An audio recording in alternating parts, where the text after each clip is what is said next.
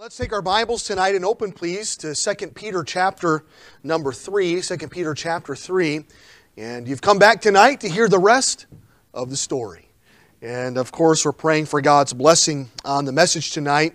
And again, uh, chapter 3 of 2 Peter is a summation and application of the first two chapters. It really, if you want to understand what Peter is talking about in chapter 3, and then it's important to have a, a, good understanding of what he's, what he's talked about, not only in the first two chapters of this second epistle, but as well as his first epistle. And there's so much, they, they go so much together, and really uh, commentaries on one another. And of course, we come tonight and, and we continue this evening. Um, and if you haven't done so yet, I want to draw your attention to four statements and uh, each of them can stand alone, uh, but each of them are at the same time are, are woven together to help us make an application and conclusion in our own heart of hearts. In verses 1 and 2 of chapter number 1, the Bible says, Beloved, be mindful. Uh, in verse 1, it says, Beloved. This second epistle, Beloved. And then, of course, in verse 2, it says, Be mindful. Note that statement there in verse number 2. And then skipping ahead to verse number 8, we see another statement. Peter writes, he says, Beloved, be not ignorant. Beloved, be not ignorant. There's another command that God gives us, another word of instruction that will help us better understand all that He has for us in our Christian lives. If we move down to verse number 14, we see another statement. He says, Wherefore, beloved. Notice the word beloved. And then a little ways on there in the middle of the verse, he says, Be diligent. Beloved, be diligent. And then in verse number 17, he ends saying, Beloved. It says, Ye therefore, beloved. Note the word beloved in verse 17. And then about halfway through the verse, we see a little word, beware. Beloved, beware. Each of these, of course, as I mentioned, can stand alone, but each of them are connected together. And every reference here is something is a reference to what uh, Peter has spoken of, whether what he's encouraged us unto, or whether he, what he's warned us from. And if you're able tonight, I invite you to stand with me where we read in verse number one. We'll read down to the end of the chapter, beginning in verse 1. The Bible says this This second epistle, beloved, I now write unto you, in both which I stir up your pure minds by way of remembrance, that ye may be mindful of the words which were spoken before by the holy prophets, and of the commandment of us, the apostles of the Lord and Savior Knowing this first, that there shall come in the last days scoffers, walking after their own lusts, and saying, Where is the promise of his coming? For since the fathers fell asleep, all things continue as they were from the beginning of the creation.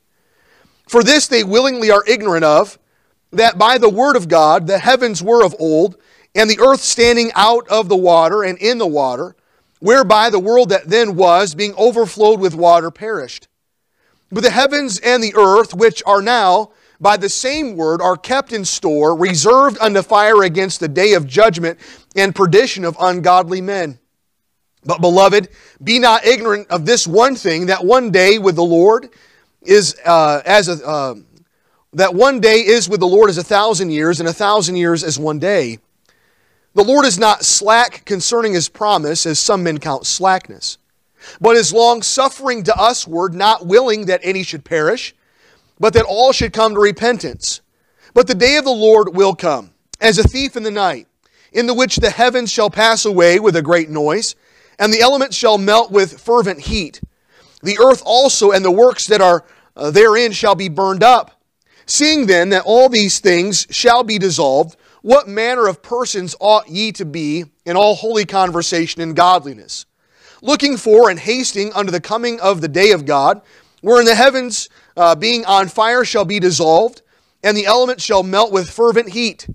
Nevertheless, we, according to his promise, looking for new, uh, for new heavens and a, a new earth, wherein dwelleth righteousness, wherefore, beloved, seeing that ye look for such things, be diligent, that ye may be found of him in peace, without spot and blameless.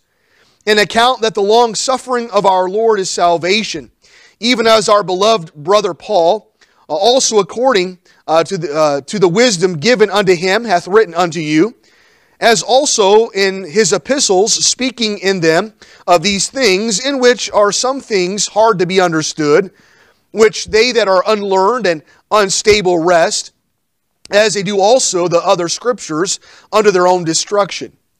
Ye therefore, beloved, seeing ye know these things before, beware, lest ye be lest ye also, uh, being led away with the error of the wicked, fall from your own steadfastness. But grow in grace and in the knowledge of our Lord and Savior Jesus Christ. To him be glory both now and forever. Amen. Father, we love you. We thank you for all that you've given to us in your word. Lord, our prayer is that we would understand fully what you intend for us. Lord, both the truth and the application of the truth in our lives. And so, Father, tonight we pray that you would open our eyes that we may behold marvelous things from your law. Father, that you would challenge us, that you would speak to us specifically tonight, an individual level, and help us to be obedient to the Word of God. Lord, may you give us hope tonight. May you give us courage. May you give us a newfound perspective. Lord, may you send revival to our hearts and help us live for Thee. And we ask it in Jesus' name. Amen. You may be, sa- you may be seated. Again, if you're in the habit of marking things in your Bibles, I'd like to draw your attention to what the Bible says in verse number 8. It's that command we drew your attention to moments ago. It says, Beloved, be not ignorant. Now, this morning we made the distinction that ignorance uh, simply means to be uninformed. And there are many of us who are uninformed. Uh, how many of you have ever been called ignorant? We usually take that, man, that's a pretty, pretty uh, mean thing to say to someone.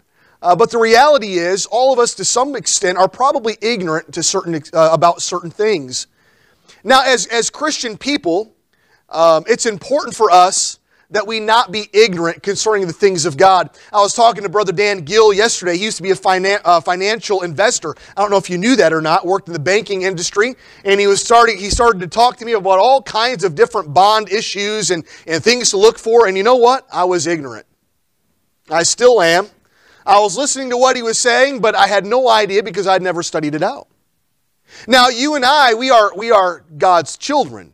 We've, we've accepted Christ as our Savior, and, and as His children, God does not want us to live ignorantly. However, too many times we are willing or willfully ignorant of the things of God. And may I tell you, there's no excuse for ignorance as it pertains to God's people. You and I, we have been given God's Word. We have the truth.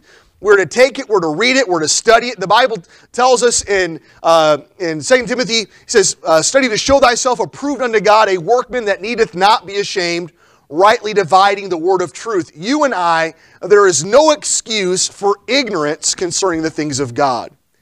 And God has given us His word forever, O Lord, thy word is settled in heaven.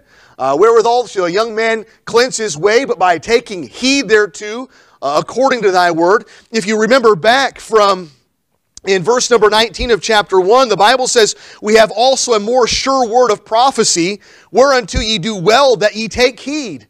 It's important for you and me to, to take the Word of God, to read it, to meditate upon it, to memorize it, and to know it the more you know God's Word. Now, we're not studying it just for a, a scholastic reasons. We're not just uh, studying the Bible for uh, to obtain more general knowledge. Although you can never do wrong simply reading the Bible. We are reading the Word of God to know God. That I may know Him, the Apostle Paul said. The power of His resurrection, the fellowship of His sufferings we recognize the power and, and the, just the veracity of God's Word, and we do well to take heed to it. And just, just by way of review this morning, we saw that, that you and I, we are not to be ignorant. We are to be learned. We're to be educated. We are to know the truth. And part of that, we must learn to, to keep our eyes on the Lord, to keep our eyes on the Lord Jesus Christ. Because in, in verse number five, the Bible says this of chapter three says, For this they willingly are ignorant of. See, the world is, is ignorant. The world, you know what the world does? Instead of looking unto the Lord, they look around. Uh, they, they look to one another. They, they look to, uh, to their authors, to their scholars, uh, to their scientists, to their philosophers, and they develop their worldview.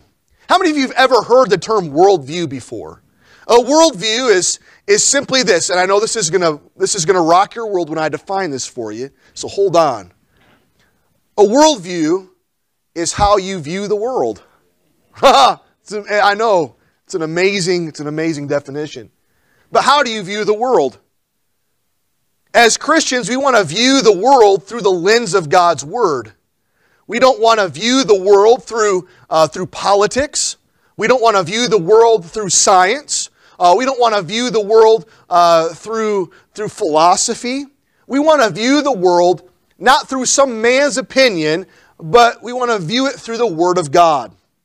And so we want, to, we want the Bible to filter out all of these things and help us to know uh, what, what God intends for us. You see, the Bible is, do you realize the Bible is scientific? Uh, the Bible is philosophical. The Bible is political. The Bible is all of these things. But the Bible helps us have a, have a good understanding on why we believe what we believe and, and why we think the way we think. Because the desire is for me to get the mind of God on all of these things. And so we must learn to just keep our eyes fixed upon the Lord. Don't be distracted by all the, by all the chaos and confusion that the world is, is pushing and, and promoting. You see, life is so much simpler when you keep your eyes upon Jesus Christ. And, and we say that not to think, well, we're just, we're just a bunch of people that bury our heads in the sand and, and just kind of go along uh, just care, carelessly in life. Oh, no, no, no, no. We, but we understand the magnitude of the life that God has given to us, and that He has called us to live our lives for Him. And in so doing, we want to we want to bring Him glory. And and to have a, have a proper understanding of what is going on in the world based upon the Scripture is paramount. We must, we must know the Word of God. Because we look here and there's all of these scientific arguments. See, the world, there's all kinds of craziness like global warming. You know, there is such a thing as global warming.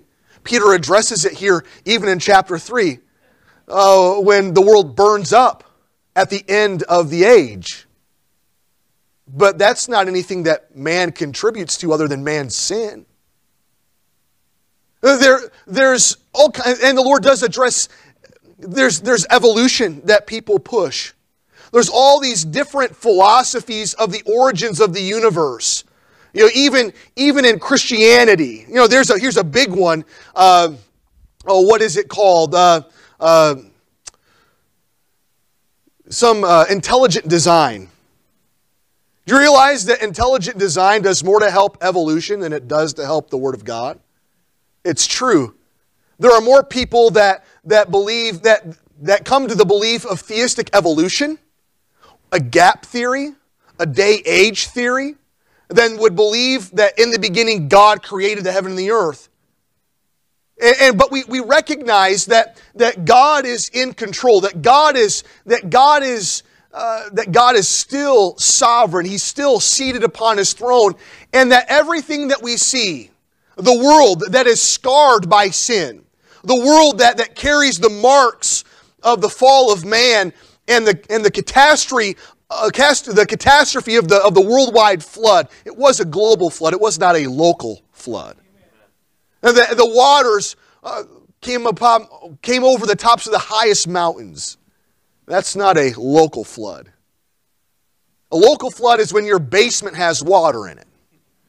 This is not a local flood. This was a global catastrophe. I had a conversation with someone at the end of the morning service. But we look even in, in chapter 3 of, of, of 2 Peter, we understand this. Why can there not be a gap theory? Why can there not be a day age theory? And the simple answer is this because death did not come until the fall of man. In Genesis chapter 3, we find sin entering the world. and death by sin. There was no, if you look at the, at the geological formations uh, scattered around the world, I remember my wife and I, we went to the Grand Canyon. You know what the Grand Canyon shows? If you have an eye for it, right. Amen. it shows a global flood.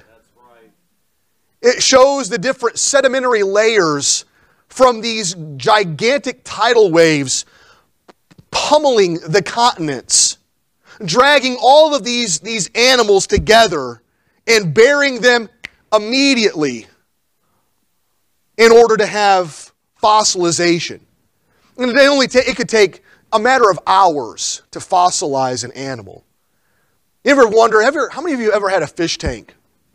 You may ever have a fish tank? I remember my wife, she's, she deserves like 10 million gold medals for living with me and my children. But I remember early on we had a fish tank, and uh, she allowed, she, you know, she's like, fine, she agreed to it. Like, when we went to the pet, pet store, we bought a fish tank. And I bought this really cool looking goldfish, and I bought this other fish. It's called an Oscar, a tiger Oscar.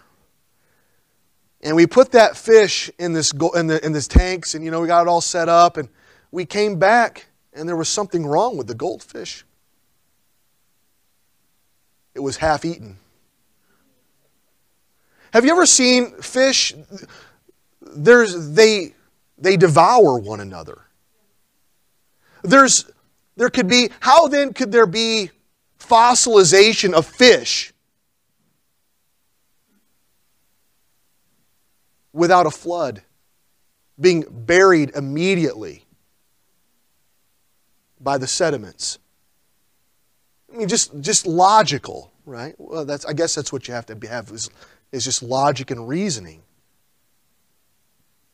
But the Bible addresses all of these things. Look what, look at what the Bible says in verse number five. It says, For this they willingly are ignorant of. So the world in which we live, they're willingly ignorant of, of what God has so clearly, so explicitly stated and described for us. And he says, of that by the word of God, the heavens were of old, and the earth standing out of the water and in the water, whereby the world that then was, being overflowed with water, perished. The world was overflowed with water. Not to preach the entire morning message again, but if you read in Genesis chapter 1, verses 6, 7, 8, and 9, you find the description of the water and the firmament and the earth. And then in, in chapter 6 and 7 of Genesis, we, we, you could read, you could take time to read of the flood and how the fountains of the deep broke up. And, and, and really, uh, the water that was above, this, this canopy of water that, that enshrouded the earth, came down. And from the, the water from above and the water uh, from beneath is, was ample enough, was, was an ample supply to flood the world. The water, the world was overflowed with water. And it perished. Except for Noah and his wife, except for their three sons and their wives, and two of every unclean creature, and seven of every clean creature. God is faithful but the world is willingly ignorant of this. But God has so clearly described it and defined it for us. Want you look what else the Word of God says. Look in, in, chap, in verse number 6, he says, I'm sorry, verse number 7 says, But the heavens that uh, and the earth which are now. The world that we see, this is nothing new, but the, uh, the condition that it is in right now.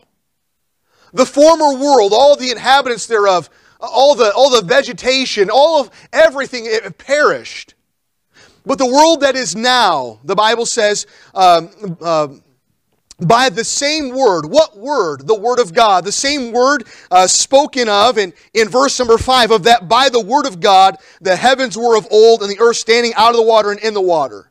But it says in verse number seven, uh, by the same word are kept in store reserved unto fire against the day of judgment of perdition of ungodly men. You know, we, you and I, we just simply need to, to trust the Lord. The world as we know it is being held together by Almighty God, by the very word of His power. And by Him, all things consist. The world is going to tell you, uh, the people of the world say, you know what, you, you all need to go and buy electric vehicles uh, because uh, they don't pollute except for the coal-powered fire, uh, coal-powered or coal-fired power plants that produce the electricity uh, to, to charge your vehicle. Uh, the lithium-ion batteries that do more damage to the environment uh, than, than coal. Have you ever seen a lithium-ion mine? It looks like the surface of the moon. It is devastating uh, to, to the environment. this is the world. The world's Man, we're all the polar bears. No other reason than this the polar bears. We need to save the polar bears. You know, the oceans are going to rise. Florida's going to be gone in two weeks.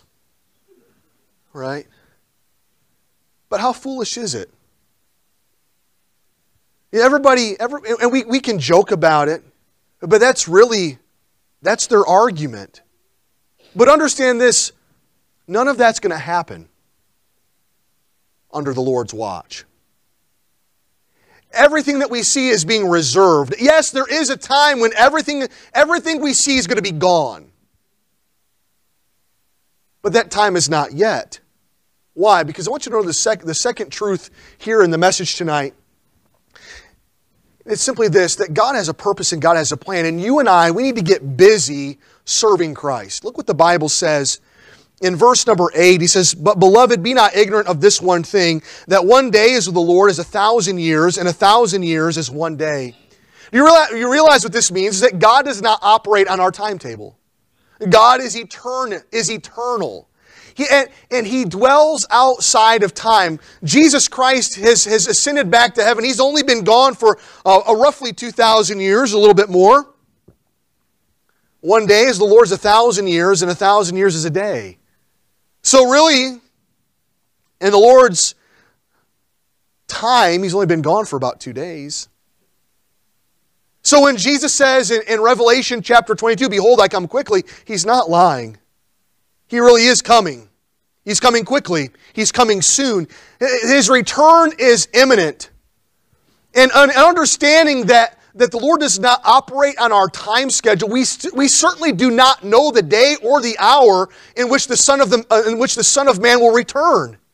So this one thing we do know is that God has a plan, that God has a purpose. And we find that in verse number 9. Look what the word of God says in verse number 9. It says the Lord is not slack concerning his promise, as some men count slackness. In other words, God, God's not lazy with this. Uh, he's not loose with this. Uh, he, the, the promise of God is as sure today as it's ever been. Jesus Christ is coming back with life and liberty for all who believe. Praise the Lord that, that my Savior reigns and that His word is true. But at the same time, there's a reason that He has not returned. And He tells us why He has tarried His coming. The Bible says this in verse number 9. He says, But the long suffering, uh, I'm sorry, but is long suffering to usward, not willing that any should perish, but that all should come to repentance. I want you to note the word perish in verse number 9. In verse number 6, the word is also used, perished. The world perished all the inhabitants of the world perished. All mankind perished except for the eight who found their resting place in the ark. Here we find that Jesus Christ is the, is the ark. You think uh, even in in uh, in First Peter, the Bible says, um, In verse number 20 of chapter 3 of 1 Peter, it says, Which sometimes were disobedient when once the long suffering of God waited in the days of Noah. The Lord is long suffering. He was long suffering in the days of Noah. Can you imagine? Here we have, he's building the ark. It took him 120 years to construct the ark. He was a preacher of righteousness. And as he, as he built, as they prepared that ark, he preached the gospel. You've got to get in the ark. The only refuge that you have is found in the ark. You're not, you, the only way you'll be saved from the wrath that is to come is by getting in the ark. Consider the long suffering of the, the long suffering nature of our God.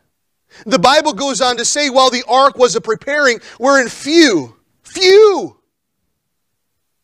that is, eight souls were saved by water.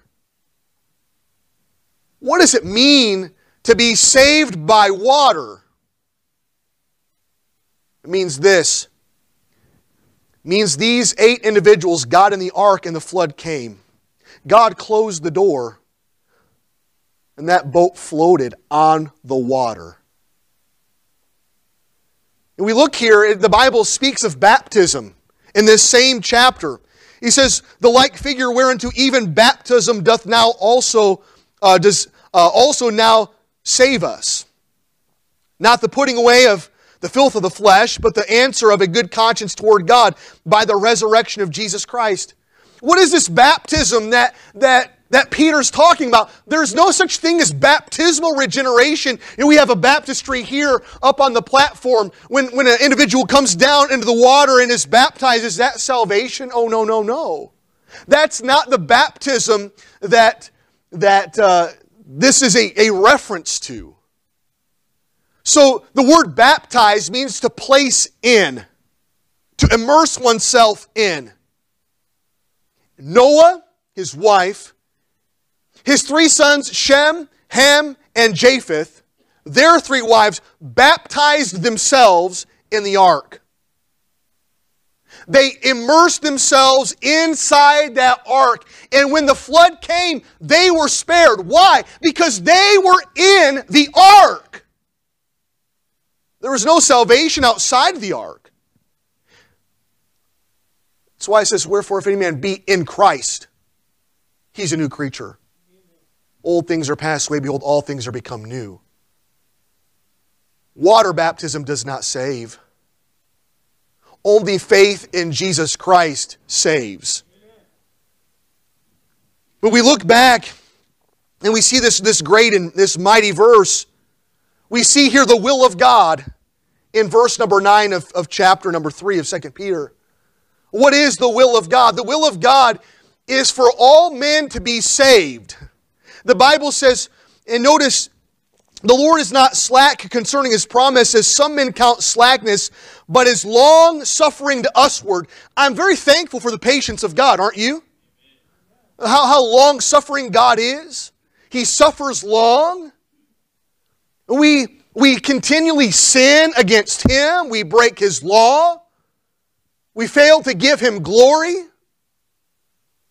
And, and truly, we deserve, the, the world deserves the wrath of God. But he's long suffering to usward. It's a very inclusive term.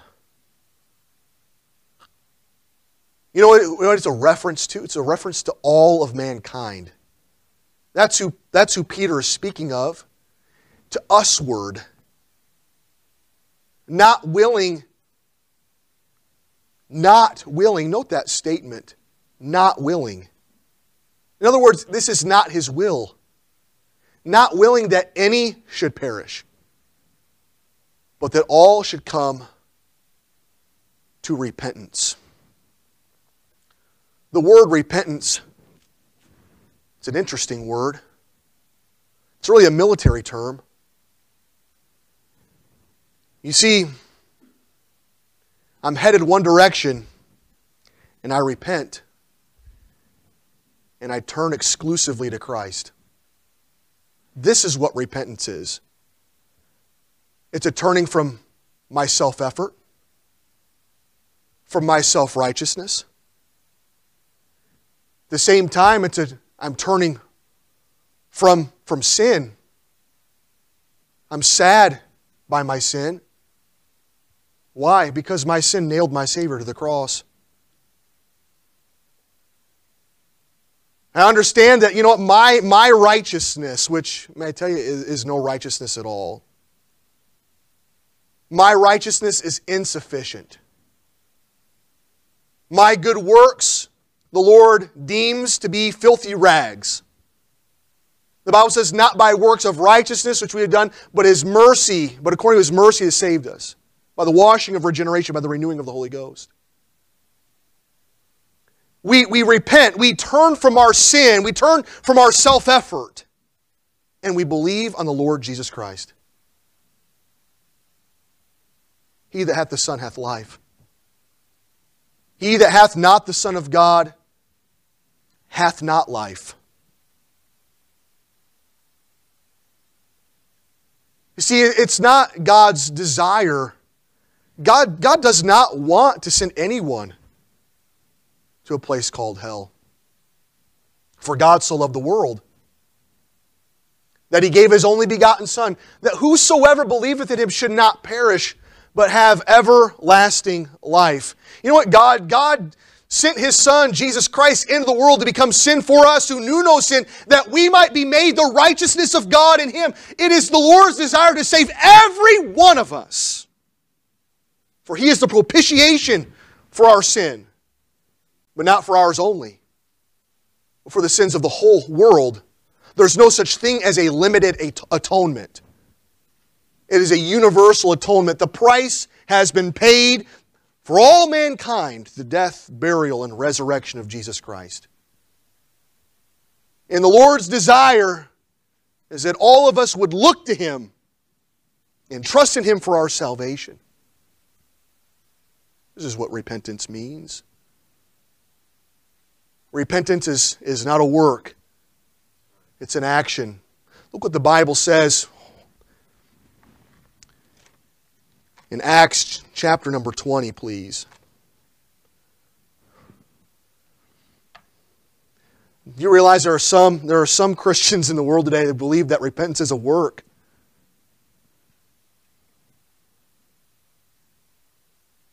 But repentance toward God and faith toward our Lord Jesus Christ is a simultaneous action.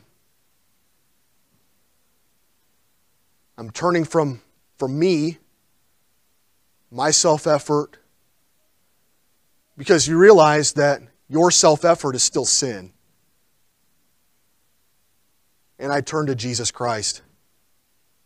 Well, I can't do it on my own. I can't get to heaven on my own. No matter how good you think I am. Which if you spend two minutes, no, if you spend two seconds with me, you'll know I'm a terrible guy. Look what the Bible says in, in Acts chapter 20, in verse Number 20, the Bible says, And how I kept back nothing that was profitable unto you, but have showed you and taught you publicly and from house to house, testifying both to the Jews and also to the Greeks, repentance toward God and faith toward our Lord Jesus Christ. It's one simultaneous action in the heart of man. Headed my own way. Now, repentance toward God and faith toward our Lord Jesus Christ. Why? Because they're the same person. It's just trusting in Jesus Christ. Believe on the Lord Jesus Christ, and thou shalt be saved. But how does this involve me? Well, I need to get busy serving Christ. Do you realize that you and I are his messengers? Look what the Bible says in 2 Corinthians chapter 5 2 Corinthians chapter number 5.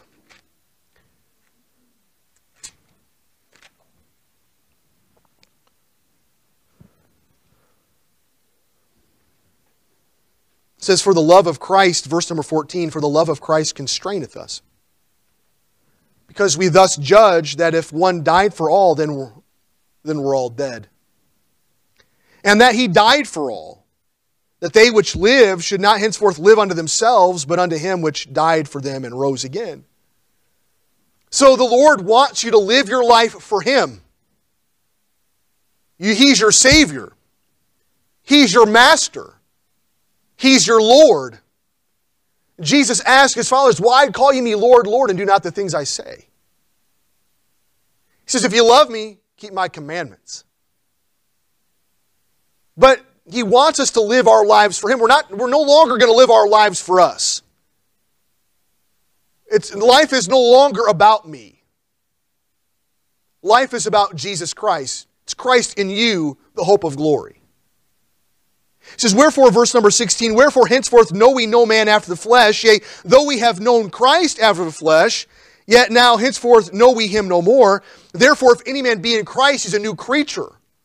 Old things are passed away. Behold, all things are become new, and all things are of God, who hath reconciled us to himself by Jesus Christ, and hath given to us the ministry of reconciliation. Well, I want you to note that statement there at the end of verse number 18 the ministry of reconciliation. You and I are, are to be actively involved in this ministry of reconciliation. The Bible describes this uh, in verse number 19. It says, To wit, that God was in Christ, reconciling the world unto himself, not imputing their trespasses unto them, and hath committed unto us the word of reconciliation. What is this ministry of reconciliation? It's the gospel ministry. This is exactly what it is.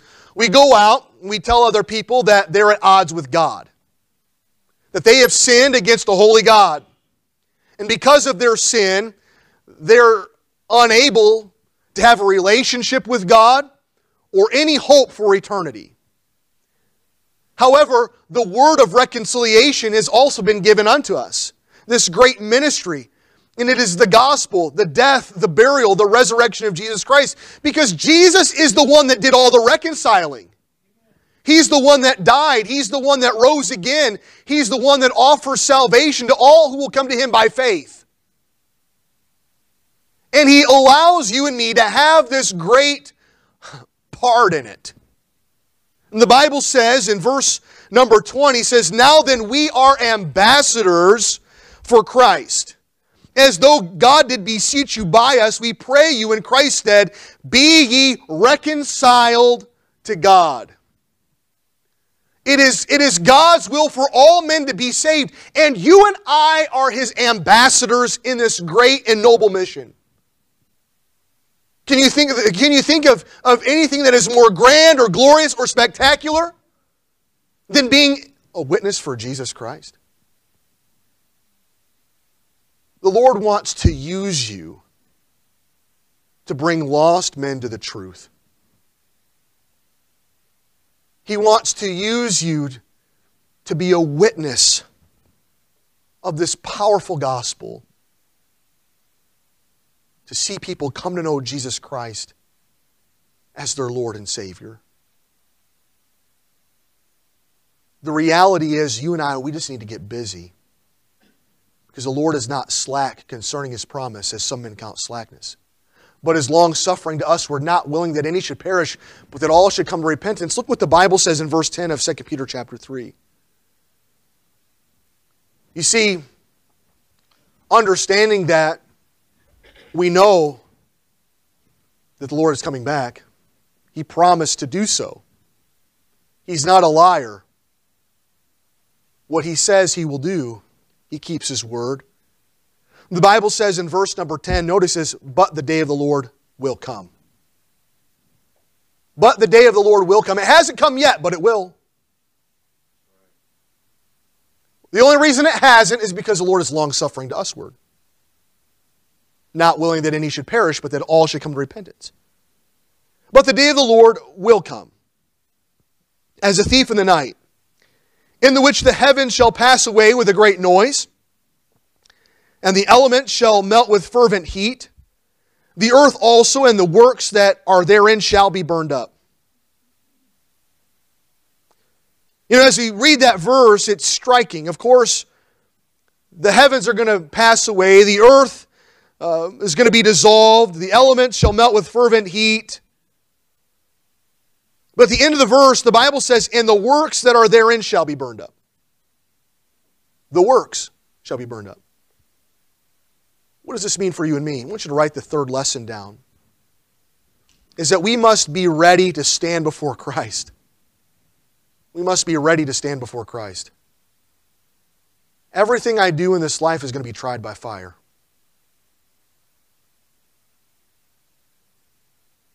Of course, we understand that the world is going to pass away, that all the elements will melt. I want you to look with me what the Bible says quickly in the, the book of the Revelation. Revelation chapter 21, verses 1 and 2. The Apostle John writes, describes what he sees. In verse 1, he says of chapter 21, And I saw a new heaven and a new earth. For the first heaven and the first earth were passed away, and there was no more sea. Everything, everything that we see is going to, is going to go away. The Lord's going to make all things new. The Bible says, and I, and I, John, saw the holy city, New Jerusalem, coming down from God out of heaven, prepared as a bride adorned for her husband. And I heard a great voice out of heaven saying, Behold, the tabernacle of God is with men, and he will dwell with them, and they shall be his people, and God himself shall be with them and be their God. And God shall wipe away all tears from their eyes, and there shall be no more death, neither sorrow nor crying, neither shall there be any more pain, for the former things are passed away. And he, and he that sat upon the throne said, Behold, I make all things new. And he said unto me, Write. Write it down for these words are true and faithful. All of this is going to be gone. But make no mistake, everything is going to be tried by fire. Won't you look with me, if, if you would please, in 1 Corinthians chapter 3. 1 Corinthians chapter 3, in, beginning in verse number 11. The Bible says, For other foundation can no man lay that is laid, which is Jesus Christ. Now, if any man build upon this foundation gold, silver, precious stones, wood, hay, stubble, every man's work shall be made manifest, for the day shall declare it. Because it shall be revealed by fire. And the fire shall try every man's work of what sort it is. If any man's work abide which he hath built thereupon, he shall receive a reward. If any man's work shall be burned, he shall suffer loss, but he himself shall be saved, yet so as by fire. All the works that are ever done, everything you and I do, will be tried. Not only will the world be destroyed and the Lord make everything new, but everything that we do in this life we will stand before Christ at his judgment seat and give account for. I want you to look with me back in, 2, 2 Corinthians chapter number 5 again. 2 Corinthians chapter 5. And notice again what the Bible says in verse number 8. Says, We are confident, I say, and willing rather to be absent from the body and to be present with the Lord. It says, Wherefore we labor, that whether present or absent we may be accepted of him. Remember, we're busy serving Christ, we labor. We minister, we tell other people about the Lord because the Lord wants all men to be saved and come under the knowledge of the truth. And the Bible goes on to say in verse number 10, it says, For we must all appear before the judgment seat of Christ that everyone may receive the things done in his body according to that he hath done, whether it be good or, uh, or bad. Knowing therefore the terror of the Lord, we persuade men. Huh. What am I persuading men concerning their need for Jesus Christ?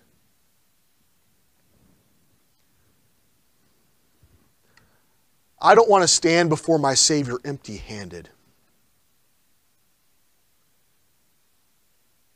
Now, part of this motivation is not, it should not be for self gain or self glory, but for the glory of Jesus Christ. We have a just God, a loving God, a faithful God, who has saved us by His grace.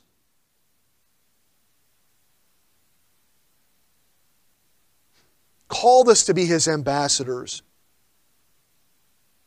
given us the ministry of reconciliation and the word of reconciliation. So we would go out and persuade men because the only thing that matters the end of this life is what we've done for Jesus. It's not about some building. It's not about some grand edifice that man has constructed. Jesus said in Luke chapter 19 and verse number 10 For the Son of Man has come to seek and to save that which is lost. Jesus came, why? To save you, to save me, to save these people who are driving up and down this road, to save your neighbor, to save your coworker, to save that person you don't even like to save those people whose sin we think is detestable.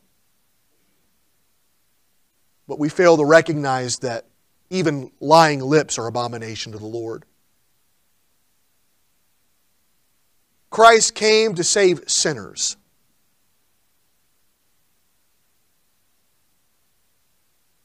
Be not ignorant. Don't live your life for things that don't matter. Don't live your life for anything or anyone less than Jesus Christ.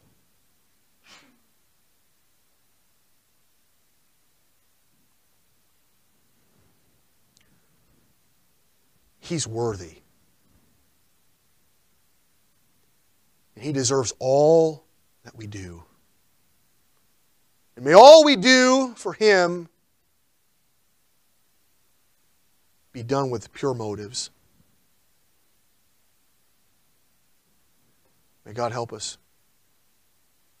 All this is going to be gone. But God's given us a work to do.